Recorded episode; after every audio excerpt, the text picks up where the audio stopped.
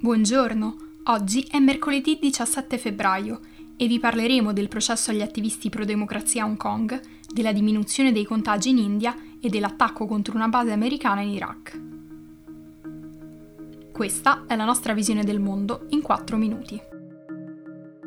Martedì a Hong Kong è iniziato il processo a nove dei più importanti attivisti pro-democrazia, accusati di aver organizzato il 18 agosto 2019 un'assemblea non autorizzata proprio all'inizio delle proteste contro l'ingerenza di Pechino negli affari della regione autonoma.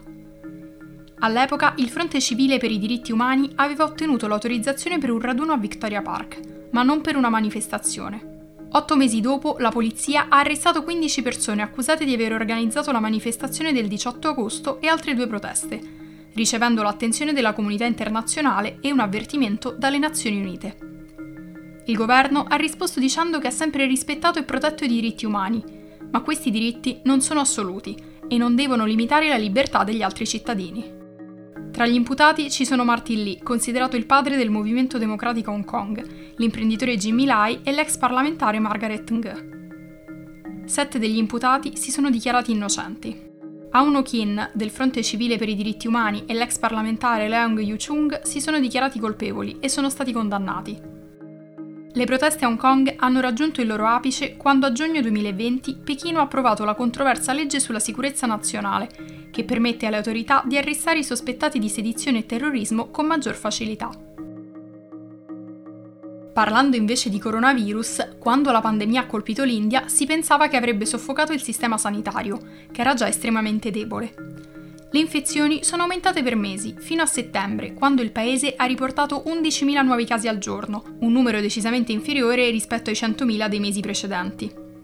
Questo successo non può essere attribuito alle vaccinazioni, dal momento che l'India ha avviato la campagna solo a gennaio.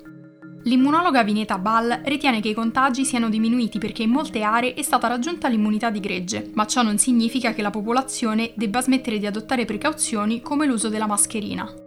Attualmente gli esperti stanno valutando se le varianti scoperte nell'ultimo periodo possano causare un nuovo aumento dei contagi nello stato meridionale del Kerala, preso più volte a modello per la gestione del virus.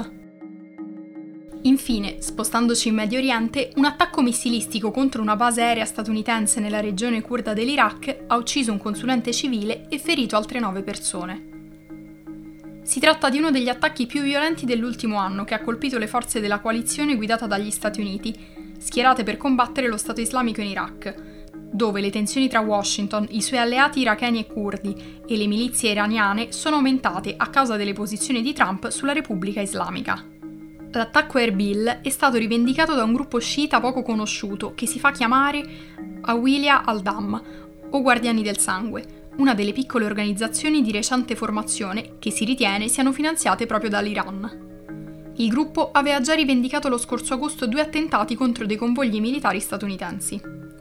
L'Iran ha fatto sapere di essere contrario a qualsiasi atto che metta in pericolo l'Iraq e ha negato i legami con i guardiani del sangue. Quando era ancora presidente, Donald Trump aveva detto che se ci fossero stati altri attacchi ci sarebbe stata una escalation contro l'Iran, trasformando l'incidente di martedì in una sfida per l'amministrazione Biden, che sta cercando di rientrare nell'accordo sul nucleare del 2015.